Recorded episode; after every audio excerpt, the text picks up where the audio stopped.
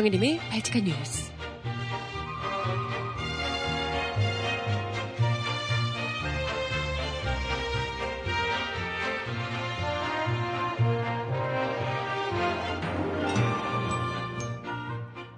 여러분 안녕하세요. 발칙한 뉴스 정혜림입니다. 그야말로 배신의 정치, 보복 정치가 어떤 것인지를 몸소 국민들 앞에 제대로 보여주고 계신 박근혜 대통령. 그런 가운데 이번에는 지난번 대구 방문에 이어 부산 지역을 잇따라 방문하셨다고 합니다. 뭐 다 중요한 행사가 있어서라고 하는데 그런데 참 희한하고 공교롭게도 모두 진박 후보들 지역 때문이었다고 하네요. 웬열 정말 이게 우연 맞아요? 대놓고 누가 봐도 선거운동 하시는 것 같은데 음악 듣고 와서 이야기 함께 나눠보고자 합니다. 첫 곡 지아의 노래 술 한잔해요 듣겠습니다. 아침부터 신청곡 있으신 분 주시고요. 술 한잔해요 듣고 올게요.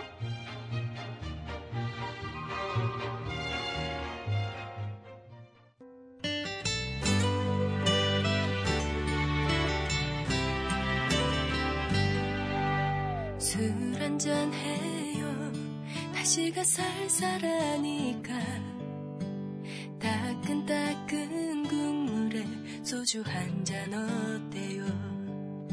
시간 없다면 내 시간 빌려줄게요. 그대 떠나간 후에 내 시간은 넘쳐요. 눈치 없는 여자라 생각해도 좋아요. 난 그냥 편하게 그대와 한잔하고 싶을 뿐 괜찮다면 나와요 우리의 사랑이 뜨겁던 우리의 사랑을 키웠던 그 집에서 먼저 한잔했어요 조금 취했나봐요 네, 아침부터 술 한잔해요. 라는 곡을 첫 곡으로 듣고 왔습니다. 지하의 노래였고요. 신청곡은 잠시 후에 전해드려 보도록 하겠습니다. 아, 네. 지금 뭐, 여야가 총선을 한 달도 채 남겨두지 않은 시점에서 그야말로 참 공천 학살이라고 불리는 어, 칼바람을, 칼부림을 하고 있는 중인데요. 여야 할 것 없이 어제도 이야기 드렸지만, 음, 여기저기서 잡음들이 터져 나오고 있습니다. 특히 재미있는 것은 박근혜 대통령의 성정을 제대로 느낄 수 있는 그야말로 보복 정치의 끝을 보여주는 비박계 공천 학살인데요. 그가 뭐 배신의 나, 정치 낙인이 찍혀왔던 유승민계를 중심으로 비박계 의원들에 대한 공천 학살이 줄줄이 이어지고 있습니다.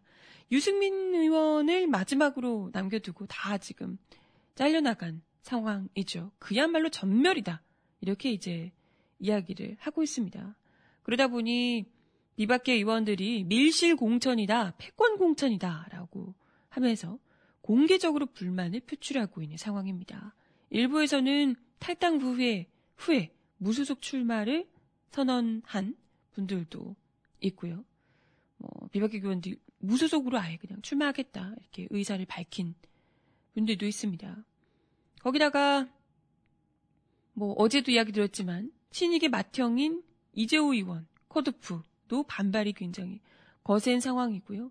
은평 을 지역 당원들을 비롯한 이 이재호 의원 지지자 한 200여 명이 당사 앞으로 몰려가서 항의 집회를 하기도 했다고 하네요.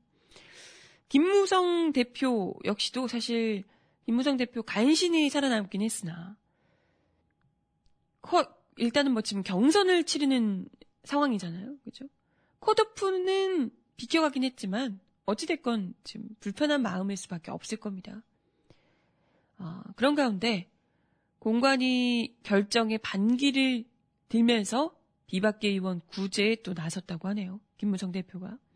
국회에서 기자회견을 어제 자청해서 이재우 의원 컷오프에 대해 우리 당에서 다섯 번씩이나 공천에서 당선된 사람이 정체성에 맞지 않는다는 것은 이해할 수 없는 부분이다. 현역 의원에게 경선에 참여할 기회를 박탈한 것은 문제가 있다고 생각한다. 라고 이야기를 하기도 했다고요. 어떤 지역은 모든 여론조사에서 1등하고 있는데 2등한 사람에게 단수 추천이 돌아갔는데 수용할 수 없다. 이런 이제 이야기를 하기도 했습니다.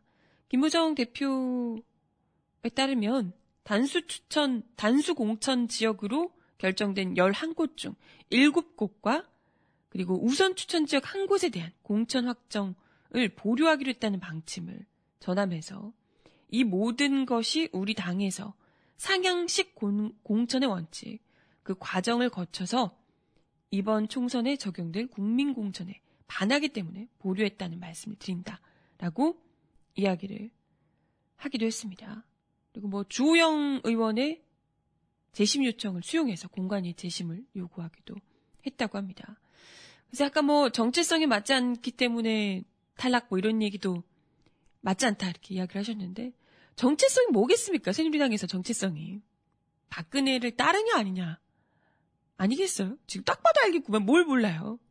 박근혜 대통령에 얼마나 충성하는가 아닌가.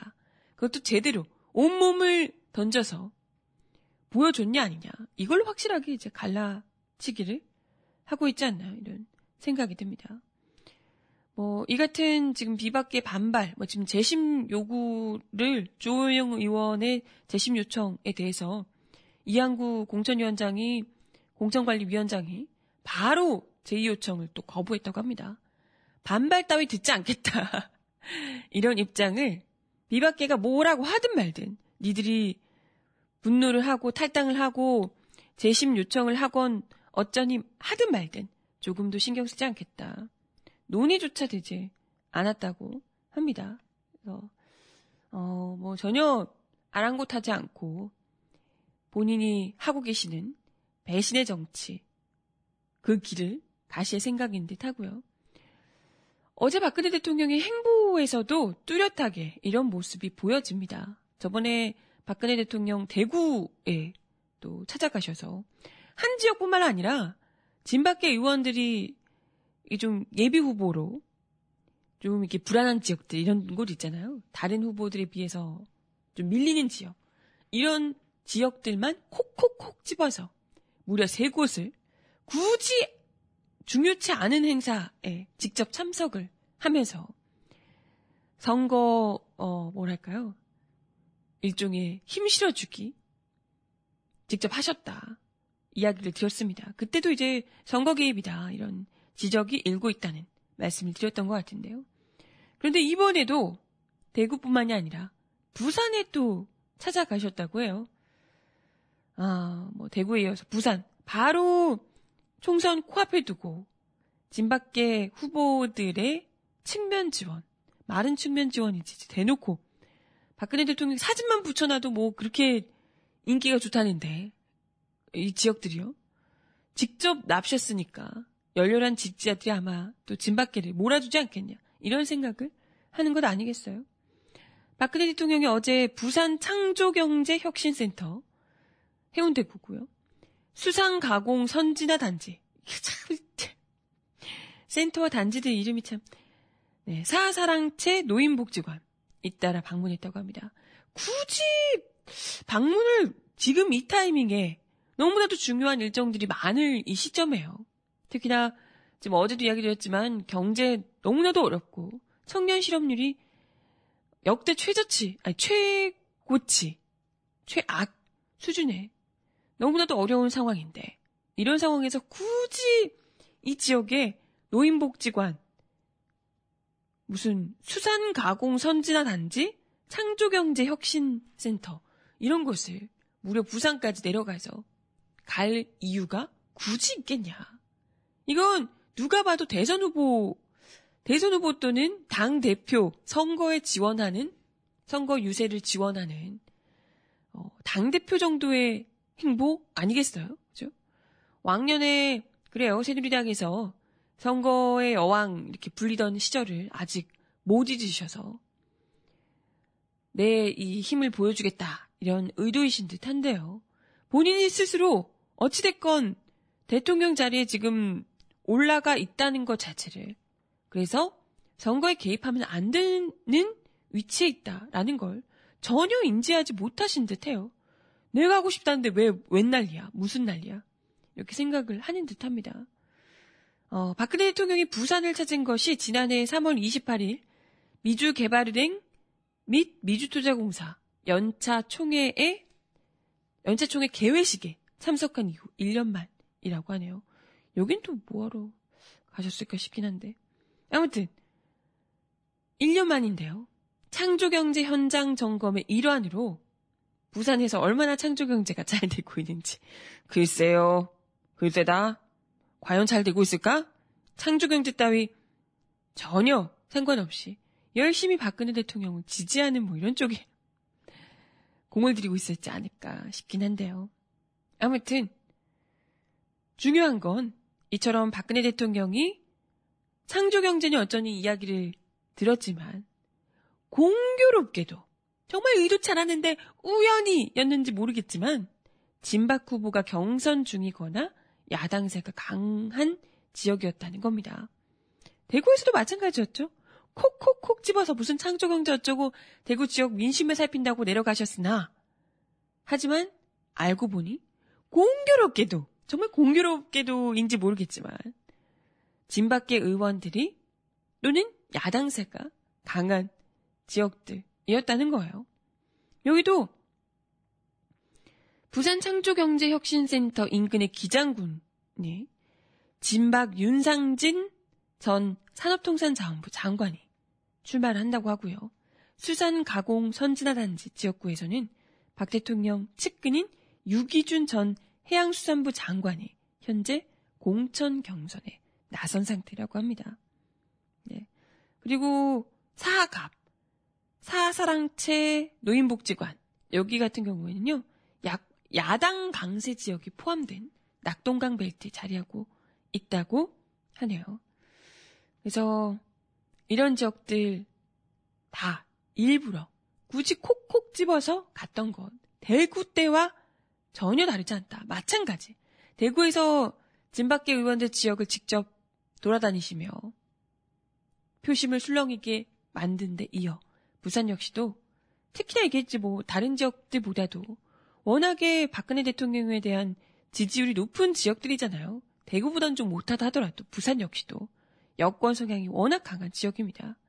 여기를 굳이 콕콕 집어서 특히나 노인복지관 뭐 이런데 가셔가지고 어르신들을 또 이제 독려하며 한 표 주십사 선거운동을 야물지게 그냥 야무지게 제대로 대놓고 직접적으로 지금 하고 계시다 이렇게 볼 수 있을 겁니다. 네. 뭐 아무튼 그 노인복지관에서 더민주 쪽에서 왜 총선 공약으로 기초연금 상향 조정안이 지금 내걸어 놓은 상황이라고 하더라고요. 이게 이제 노인 표심을 자극한다. 이런 이야기가 나오고 있다고 하는데요. 그래서 굳이 이제 어르신 달리기에 나섰다. 이런 이야기도 있습니다. 노인복지관에서 안 그래도 기초연금 올려달라라는 요청이 나왔다고 합니다. 그러자 박근혜 대통령이 우리나라 형편이 되는 대로 노력해 나가겠다고 이야기를 하셨답니다.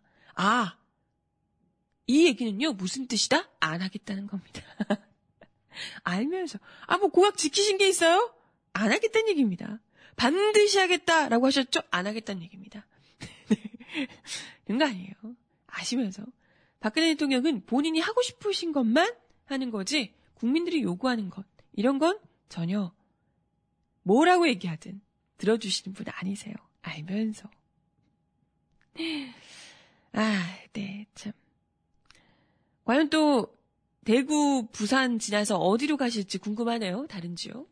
어디 좀 울산 이런 데 또 가시려나? 궁금하네요. 또 어딜 또 가셔서 진밖에들 열렬히 지지해 주실지 궁금합니다. 음악 하나 듣고 와서 이야기 이어가 봅니다. 제리케이의 노래 콜센터 신청하셨습니다. 듣고 올게요.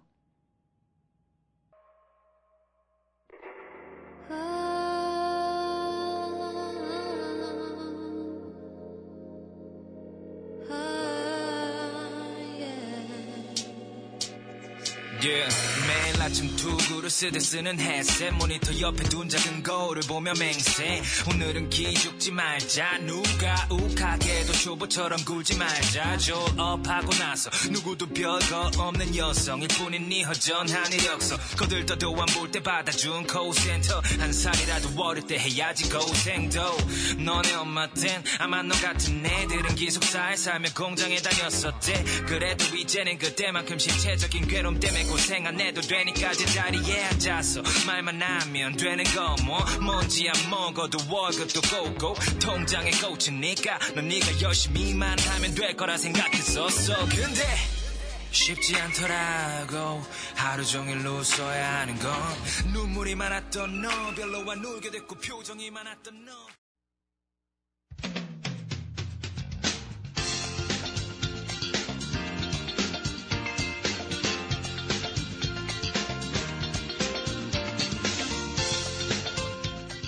정은아의 발칙한 브리핑.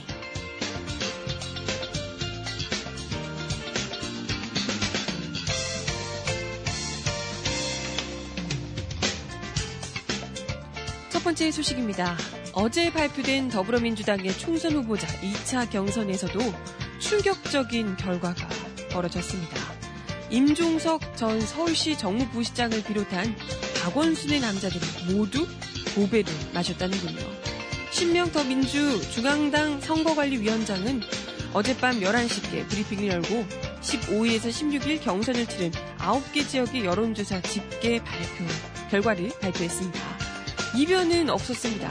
추미애 의원을 포함해 홍익표, 이석현, 도종환 의원 등 4명의 현역 의원들이 모두 무난하게 상대 후보를 누르고 본선에 진출했습니다. 반면 선거 초반부터 기대와 관, 심을 모았던 박원순 키즈들은 고개를 떨궜는데요. 서울시 정무부시장을 지내며 박원순 시장의 정치적 동반자를 자임해왔던 임종석 후보는 서울 은평 을에 출사표를 던졌지만 이 지역에서 초중고를 졸업한 토박이 강병원 전 노무현 대통령 비서실 행정관에게 밀려 본선행이 좌천됐습니다. 좌절됐습니다. 16, 17대 국회의원을 지낸 임 후보는 불법 정치자금 수수 혐의로 정치 생명의 위기를 맞았다가 2014년 무죄 확정 판결을 받은 뒤 박 시장이 선거 캠프에 합류하며 재기한 바 있습니다. 안양의 박원순을 자처해왔던 민벽동, 민병덕 변호사도 끝내 오선인 이석현 국회 부의장의 벽을 넘지 못했습니다. 그 밖에 원예 경선 지역에서는 이용선 전 민주통합당 대표, 이우현 전 용인시의회 의장, 정하영 당 교육특별위 부위원장, 김동, 정동균 전 민주당 부대변인이 각각 경선을 뚫고 올라왔습니다.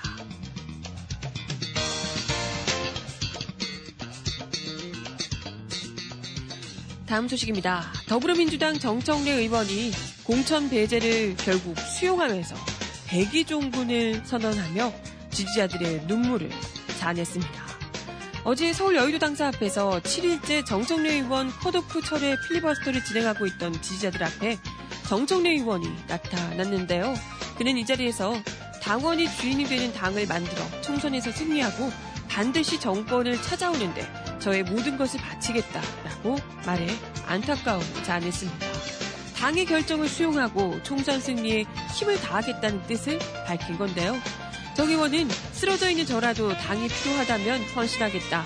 우리 당 후보들이 원한다면 지원 유세라도 하겠다라고 선언했습니다.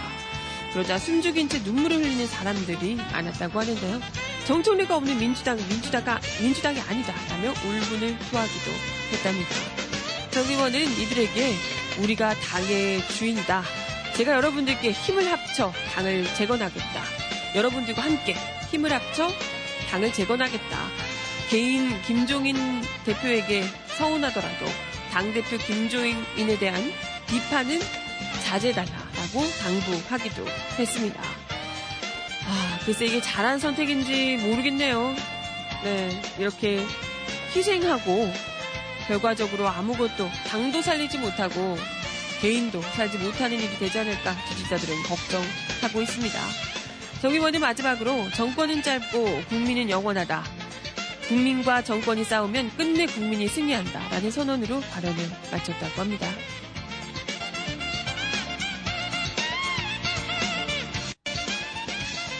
마지막 소식입니다. 참 황당하고 열받는 뉴스가 하나 들어와 있네요. 자타공인 국내 최고 로펌으로 불리는 김앤장 다들 아시죠? 그런데 이 김앤장이 일제강점기 전범 기업을 변호해 논란이 일고 있습니다. 근로정신대 할머니와 함께하는 시민 모임은 어제 김앤장이 미쓰비시 근로정신 피해자 손해배상 청구 소송 상고심을 수임했다고 밝혔습니다. 야, 다른 사건도 아니고 근로정신 피해자 손해배상 청구 소송을 하던데 여기서 지금 수임을 했다고요? 양금덕 할머니를 비롯한 미쓰비시 정신대 피해자 유족들이 소송을 제기해 지난 6월 24일 항소심까지 승소 판결을 끌어냈지만 미쓰비시 중공업은 이에 불복해 상고를 한 바 있는데요. 시민 모임은 88세 일은 88세 일은 고령의 근로정신대 피해 할머니들은 1999년 3월 1일 미쓰비시 중공업과 일본 정부를 상대로 해서 어, 일본에서 첫 소송을 시작해 현재 만 17년째 힘겨운 법정 투쟁을 벌이고 있다며 최근 법조계의 상섬이라고 삼성이라고 불리는 국내 최대 로펌 김앤장이 대법원에 계류 중인 미쓰비시 근로정신대 상고심 사건을 수임한 것으로 확인됐다고 밝혔습니다. 누구나 변호인의 조력을 받을 권리가 있고 직업 수행의 자유가 있는 것을 모르는 것은 아니지만 구순한팩의 피해자들이 근 20여 년에 가까운 세월 동안 힘겹게 법정 투쟁을 이어가고 있는데 국내 최대 로펌이 피해자들이 돕지는 못할 망정 아무런 거리낌 없이 일제 전범 기업의 변호를 떡하니 도맡아 하겠다. 이게 과연 온당한 것인지 묻고 싶다라고 지적했습니다. 변론에 맞는 것이 문제가 아니라 변론에 맞더라도 사회정의에 부합하도록 노력하는 것이 법조인으로서의 도리 아니냐. 한국 사법부와 일본 최고 재판소 또한 1965년 한일 청구권 협정에도 불구하고 개인 청구권은 유효하며 다만 소송을 통해 구제받을 수는 없으니 기업들이 자발적으로 책임, 책임을 이행하라는 것이다. 라고 강조하기도 했습니다. 네. 뭐, 가해자인 미쓰비시 중공업과 피해자들의 화해를 위한 노력이 전혀 지금 없다고 하는데요. 변호, 아무리 그래요. 돈 좋지만, 돈도 좋고 하지만, 변호사가 누구든 범죄자를 다 대변할 수 있는 거 아니냐라고 이야기를 하지만, 아무리 그래도 그 실력 좋기로 유명한, 돈 많이 벌고, 실력 좋기로 유명한 김현장이 중간에 끼어들어서 행여라도 20여 년에 가깝게 싸워온 구순에 가까운 할머니들이 또다시 좌절하게 되는 일이 행여라도 발생한다면 정말 이건 국민의 이름으로 용서할 수 없을 겁니다. 그죠? 김현장 정말 가만두지 않겠다, 진짜. 응? 아, 진짜. 이런 얘기를 하는 와중에 우리 정부가 과연 김현장과 크게 다른 짓을 하고 있는가 묻지 않을 수가 없네요. 그죠? 정부 역시나 김현장과 크게 다르지 않은 행동을 지금 네, 하고 있지 않나 이런 생각을 하게 됩니다. 그 김현장이나 박근혜 정부나 마찬가지로 자신의 개인적 이익, 돈 이런 것 때문에 결과적으로는 국가와 국민을 저버리고 있는 것 아닌가 생각이 드네요. 네, 음악 하나 더 듣고 와서 이야기 이어가 보겠습니다. 김윤아의 노래 길 듣고 올게요.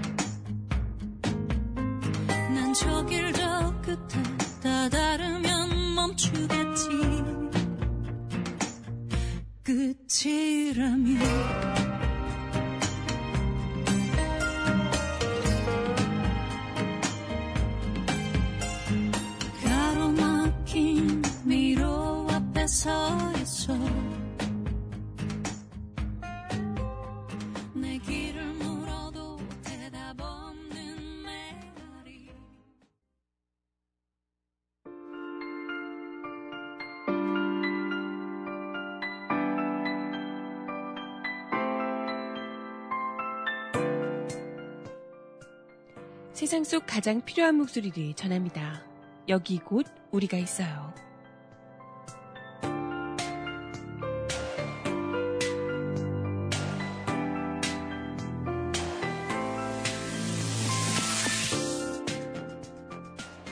무능한 정부 때문에 바보 가작이 됐습니다.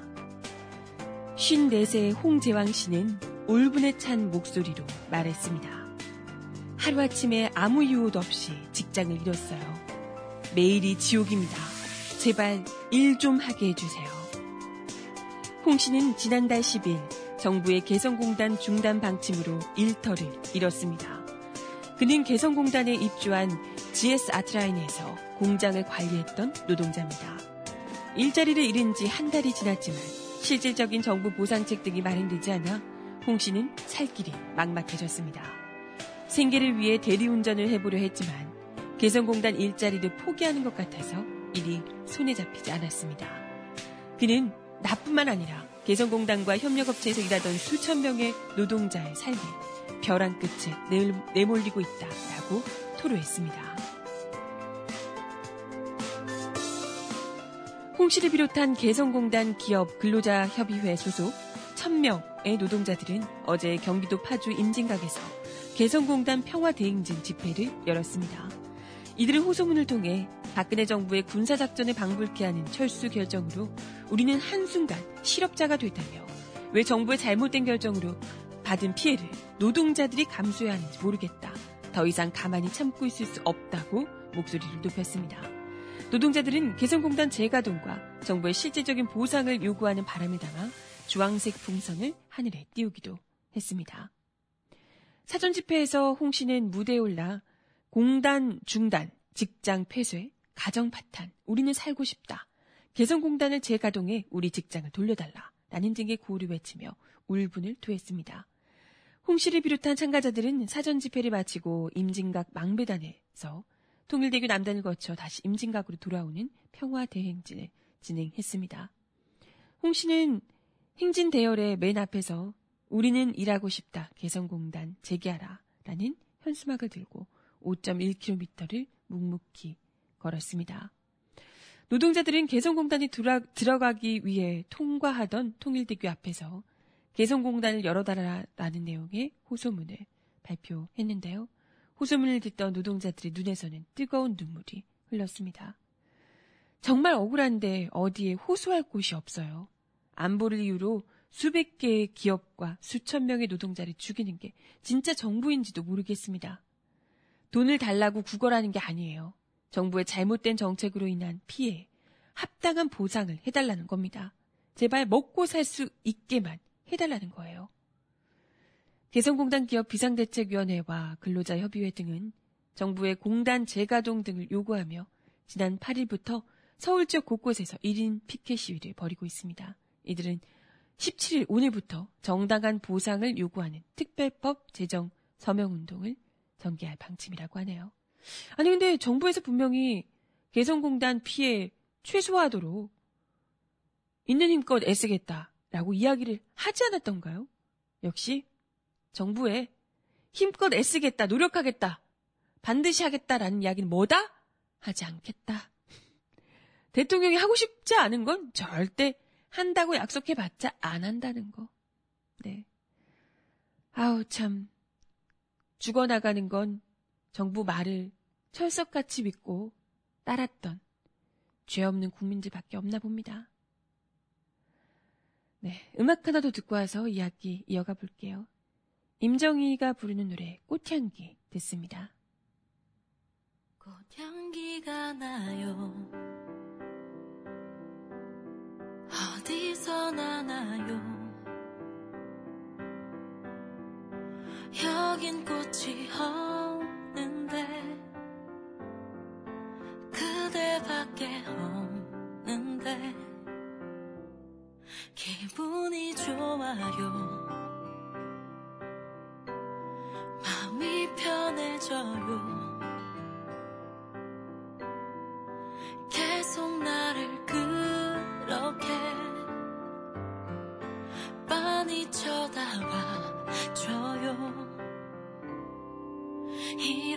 것처럼 그대가 웃는 모습 보고 싶어요. 아직 한 번도 웃지 못했지만.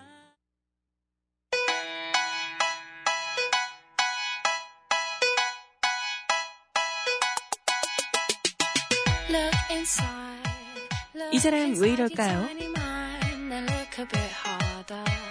Cause we're so uninspired, so sick and tired of all the hatred you harbor. So you say it's not 한 포항공대 교수가 수업 중에 단원고 학생들이 사고를 당한 이유는 생각하는 습관이 없어서 라고 말해 논란이 일고 있습니다. 아, 진짜 배운 만큼 배운 분이 어쩜 이런 얘기를 어제 포항공대 총학생회에 따르면 홍보 교수는 지난 9일 생각을 주제로 한 수업 중에 단원고 학생들이 사고를 당한 이유가 생각하는 습관이 없어서 선박 관리자의 지시를 아무 생각 없이 믿었기 때문이다 라고 이야기했습니다. 생각을 하지 않으면 단원고 학생과 같은 일을 당할 수 있다 라고 덧붙였다고요. 이게 진짜 말이라고 뚫린 입이라고 막 하시나요? 강의가 끝나고 포항공대 학생들의 페이스북 커뮤니티를 중심으로 홍 교수의 발언이 논란이 됐습니다. 지난 10일 해당 페이스북 커뮤니티 한 회원은 세월호 사건에 의해 소중한 친구를 잃은 사람으로서 그 이야기를 용납하기 힘들었다며 세월호 사건에서 돌아오지 못한 많은 사람들이 생각을 하지 않아서 그렇게 된 것이냐. 그들의 죽음이 그들의 책임이었는가. 마음이 아프다. 그들의 마음을 그들의 아픔을 감싸주고 위로해줄 수 없나. 라고 글을 게재했습니다. 해당 글에는 홍 교수의 발언을 비판하는 댓글들 30여 개가 줄줄이 달렸는데요. 논란이 꺼- 커지자 홍 교수는 지난 15일 학교 자유 게시판에 학생들이 상처를 받았다니 유감이고 미안하다라고 하면서도 나로서는 납득이 안 되는 상처지만 학생들이 상처라 하니 그러려니 생각하겠다라고 적었습니다. 아니 이게 사과예요? 납득 안 되지만 니들이 상처라니까 그래 알겠어 이런 얘기예요. 그러면서 홍 교수는 지난해에도 똑같이 얘기했는데 왜 작년 학생들은 상처를 안 받았는지 궁금하다라고 덧붙였습니다. 상처를 왜 안 받았겠습니까? 정말 이상한 사람이네 라고 속으로 욕하고 말았겠죠. 홍 교수의 이 같은 해명에 대해 총학생회는 홍 교수의 자유 게시판 글은 결코 사과로 받아들일 수 없다며 납득이 하지 않는다. 그러려니 생각하겠다. 작년에는 문제가 없었다. 라는 등 그 어떤 문구도 사과문에 어울리지 않는다. 라고 비판했습니다. 사과가 무슨 말이에요. 자신의 잘못을 인정조차 하지 않은 사람에게 왜 잘못이고 왜 학생들이 이것에 충격을 받았는지 왜 비난하고 있는지조차도 인정하고 있지 않은 사람이 무슨 사과요? 사과는 우리가 누누이 이야기하지만 자신의 잘못을 먼저 인정하는 데부터 시작을 하는 겁니다.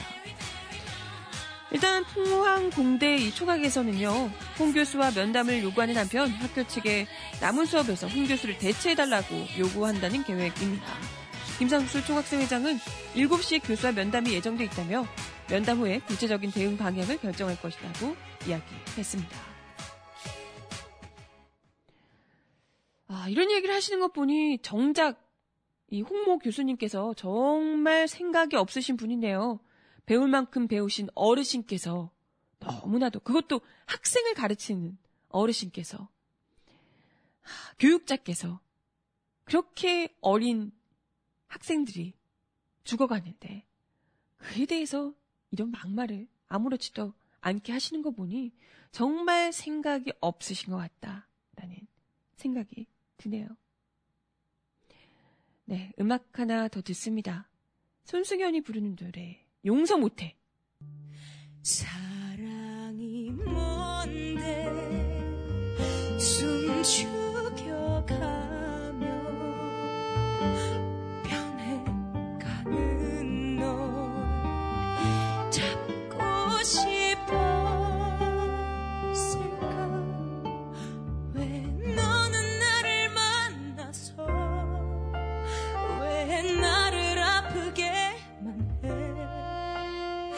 내 모든 걸 다 주는데 왜 날 울리니? 난 너를 용서해야만 다시 웃을 수 있나? 나쁜 여자라고 하지만. 네, 마칠 시간이 다 돼서 음악을 끊었어요. 아, 이 소식만 짧게 전해드리고 마지막 곡 전해드리겠습니다. 국정원이 국회 교육문화체육관광위원회 야당 위원인 더불어민주당 유기홍 의원의 통신 자료를 들어본, 들여다본 것으로 밝혀졌습니다. 아, 사찰이죠, 사찰. 국정원이 유 의원의 통신 자료를 요청했던 날짜가 이건 뭐 범죄자도 아닌데 통신 자료를 들여다봤어요. 그 요청했던 날짜가 지난해 10월 26일인데요. 이날이 언제냐?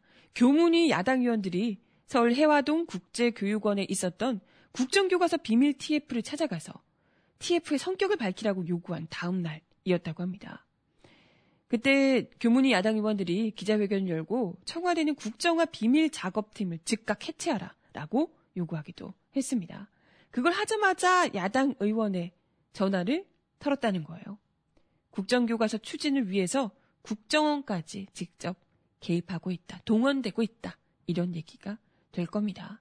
이러니 보세요. 지금 유기용 의원이 무슨 범법자입니까? 뭐 북한 간첩이기랍니까? 북한 간첩을 돕고 있긴 합니까?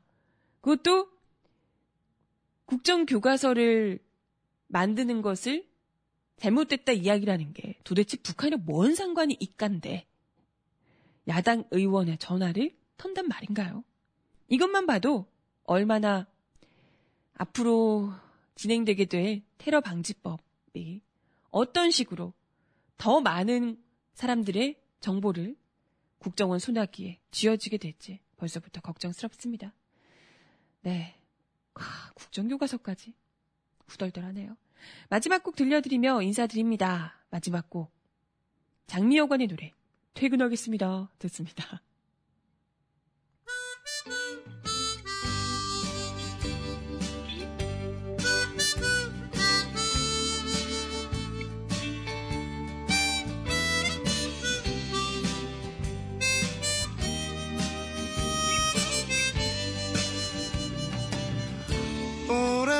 버텼네.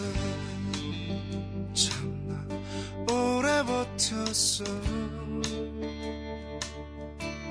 이 나이 먹을 동안 맞지 않는 옷을 입고 살았네. 배고픈 세상 가난한 청춘 네, 오늘도 바티칸 뉴스 함께 해 주셔서 감사합니다. 저도 퇴근하는데 저기 위에 계신 분도 조기 퇴근 좀 해주시면 안 될까 하는 생각이 일 좀 하지 말라고 음, 네. 오늘도 함께 해주셔서 감사합니다. 저는 내일 10시에 다시 올게요. 여러분 안녕 퇴근하겠습니다 이놈의 집